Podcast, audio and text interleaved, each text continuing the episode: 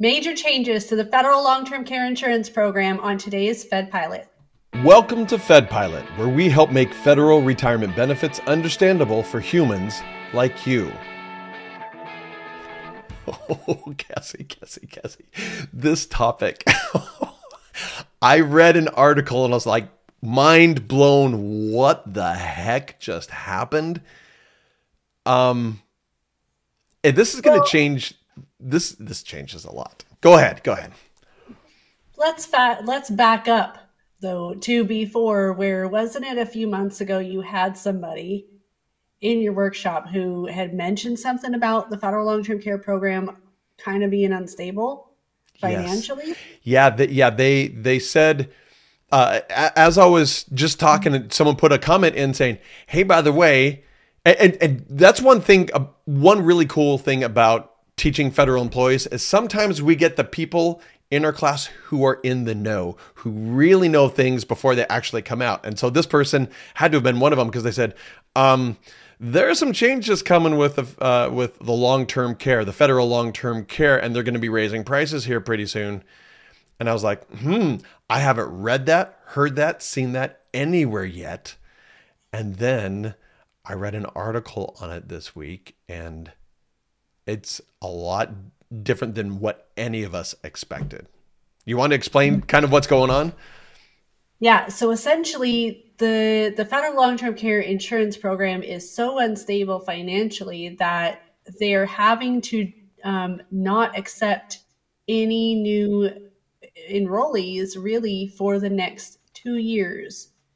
And this will start happening on December 19th. And so if you can get an application in before then, um, by all means, please submit an application. You still will have to qualify medically to get the coverage, and there might be private insurance options or other um, ways to get that coverage that might be more financially, uh, uh, you know, better for you. But that's not for me to say. Um, I would just say look at your options before you get into this program because I have a feeling that um, even after they stop accepting the applications for the next two years, there's still going to have to be a significant rate increase for those who are enrolled in the program in order to for them to qual or to continue in the program um, because it's such a, a, financial disaster for the federal long-term care insurance program. And i mean i don't like to say that but that's that's the reality of it. There's so much going out as opposed to coming in mm-hmm. and it sounds like they're they're on the road to being to running out of money. It's uh, by yeah.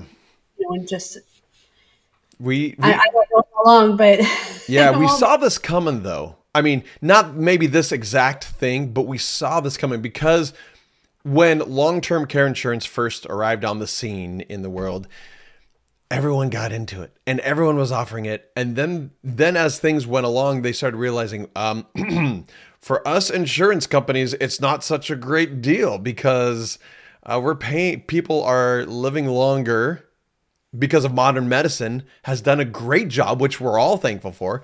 But that just means we live longer in a state where we need long term care. And so all of a sudden they're thinking, "What? This is not. This is not. so." Now there are only about four or five companies that do long term care anymore. They've all gotten out of it because it doesn't it isn't profitable for them except for about four or five companies. Um, John Hancock provides the federal long-term care insurance program. They do not offer long-term care insurance to anyone else except for federal employees. That's the only place that they do it. They got out of all the rest, but they kept it for here because they have the they have the contract and they're kind of obligated to do that. Um, right. But that doesn't change the financial situation of long term care. So they have had to, six years ago in 2016, they raised the prices an average of 83%. Now, right. six years later, they're taking even dr- more drastic uh, measures and saying no one can join for two years. And like you said, we don't know about increases in prices so far. Uh, that one person right. who was in the know said, "Yep, it's coming." So I can see that's still coming in the two years. And then at the end of the two years, there's no guarantee that they'll actually even open it back up. They may just say, you know what, we just can't anymore, or you know, it has it's completely changed, or it could be we've opened up, we're back. We don't know what that's like yet. Right, right. And then, you know, what does that again do for the people who are already enrolled in the program as well? Right. Um, you're, you know, they're probably going to be stuck with a premium increase. Of course, nothing is set in stone yet. Um, we have, let's just say, there's no concrete evidence that there will be. However, um, if you read a lot of the different articles, it they're doing the the hold for the two years because of the unstable um, financial situation of the program itself, and so that that's just a big indicator that it's a it's a good possibility. And like you said, you know, six seven years ago they had the the eighty three percent increase. Um, and I want to say it wasn't long before that where they had another significant increase. And so on right. average, I mean, if we average it out over 10 years, it's a good eight to nine percent per year increase on premiums if you want to keep the same coverage. Now, some might have an option where they can select less coverage and keep the same premium. Um, but then what are you giving up as far as what you're going to need later on or possibly need later on? So, mm-hmm. you know, and there's a couple of other things with this program as well. It doesn't offer spousal discounts like some other programs do. It doesn't count for the state partnership program because it's technically not a policy. It's more of a contract that the government has with the uh, uh, servicer or, or, John Hancock, if you will, the administrator of the program. Um, so the the employee doesn't own what they have right? The government owns that owns that contract. So it's it's kind of a, a difficult or not uh, not difficult but different thing you know that that people think it is they think oh yeah i'm gonna i'm gonna sign up for this and it will all be good but then you know depending on where you are and, and what the requirements are for you to have long-term care insurance or or some sort of that uh, coverage there then you know it, it's it's not to just uh, work for you in in what you're trying to accomplish. So you got to be very careful on getting into the program and, and why you're getting into the program. You know, are you trying to satisfy that state partnership um, uh, need? Are you getting it because you feel like you need to have that coverage because of you know family members who have had um, or needed additional care? Like, what does that look like for you, and why are you getting it? And like I said, there might be other ways to cover um, the need without getting traditional long-term care programs uh, right. in place. So, you know, again, it's it's very important to talk to somebody who understands uh, the long-term care insurance program in general, but then also the federal federal side and and everything else to make sure that um, you're getting what you need uh, in place. Yeah, you know, when I do my in-person workshops, I, you know, could have 50 people sitting there and I say, all right, raise your hand, please, if you have long term care coverage of any type. And guess how many hands go up? I would say maybe 10%. maybe one of those. So, yeah. maybe, maybe one of those people say, yeah, I have it. And that's it. It's. Wow hardly anyone does. And and at the same time I get it. It's important however to dive into this. Now, if we push this out a few years, let's say someone did get the federal long-term care insurance program and and jumps in before December 19th or or has been in already. Then let's say 20 let's say they're 60 20 years 25 years when they're 85 they need long-term care help now. Well what have been the price hikes since then? What's the likelihood? I mean if it's got if it went up 83% 6 years ago and it's going to do that again what's the likelihood that they're actually going to be able to have afforded it that whole time and have not dropped it already?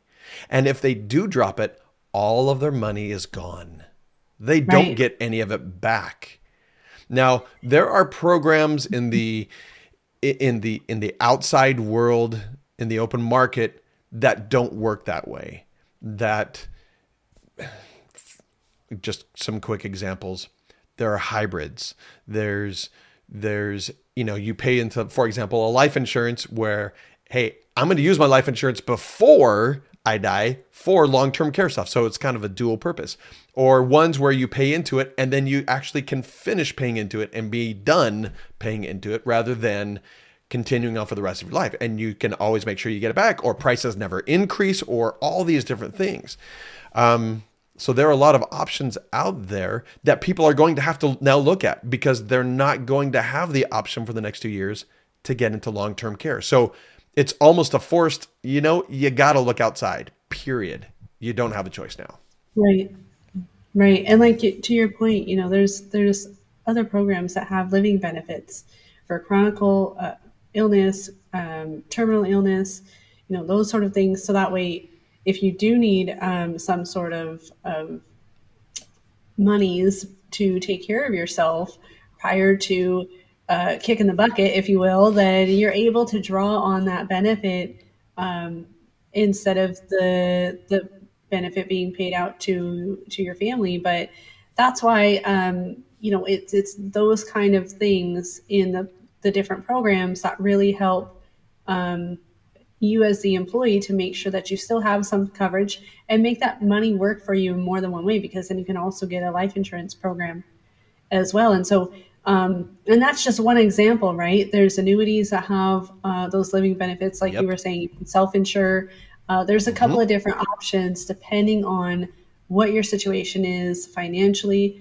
um, what it is that you're that you think you may need um, or what's available in your state because different states might have different rules as well as far as um, living benefits or or uh, you know different types of coverage um, as far as life insurance and, and long-term care. So it's very important to talk to somebody who understands those different rules who can really assist you in, in making sure that the decisions decisions that you are trying to make are actually going to be beneficial for you. Because the, the last thing you want to do is pay into something that you may or may not use and or may or may not be beneficial for you.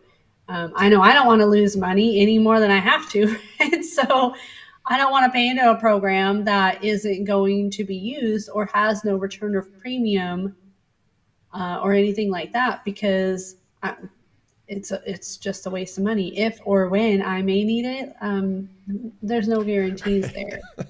Because you may not. You may just be healthy as as all get out until the very end, right, Cassie? Well, actually, yeah, that's how my grandpa died. He didn't need any any care. His heart just stopped. there you go. Yeah. I mean, so yeah. it happens to people. They don't necessarily need care. Mm-hmm. Um, and and then you've again paid into the premium or into this program that you're not going to use and that doesn't feel good no so no hmm. this is a big topic and i, I in the workshop, all the topics that we talk about, I think people kind of either generally know what it's about and kind of why to do it, or they know a lot about, eh, you know, like the pension. A lot of people know a lot about the pension, and but they may not know hardcore particulars that we go into, but they'll go into, okay, I know what a pension is. I generally know how it works, right? With long term care, most people haven't even thought about it.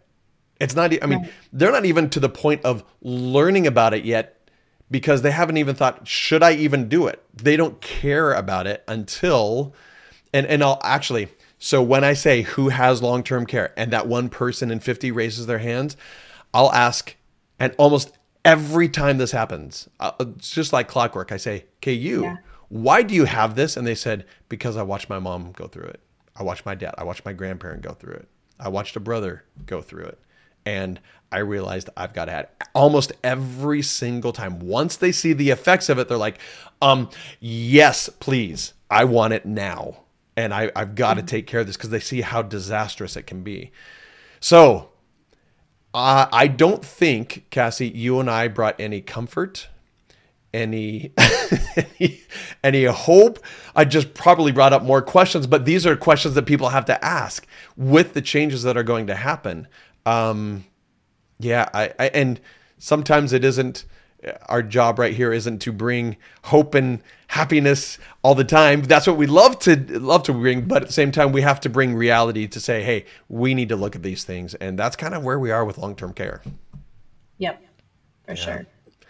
Okay, well, thank you very much. Uh, we may have to do a follow up on this a little later on once we find out some things that are happening. So, everyone, stay tuned. Join us for our Fed Pilot Workshop. Thanks for joining us. Tens of thousands of federal employees have relied on the Fed Pilot workshops to help them navigate the complex world of federal retirement benefits. Join us at one of the many Fed Pilot workshops held each month. Register for free at fedpilot.com, and we'll see you there.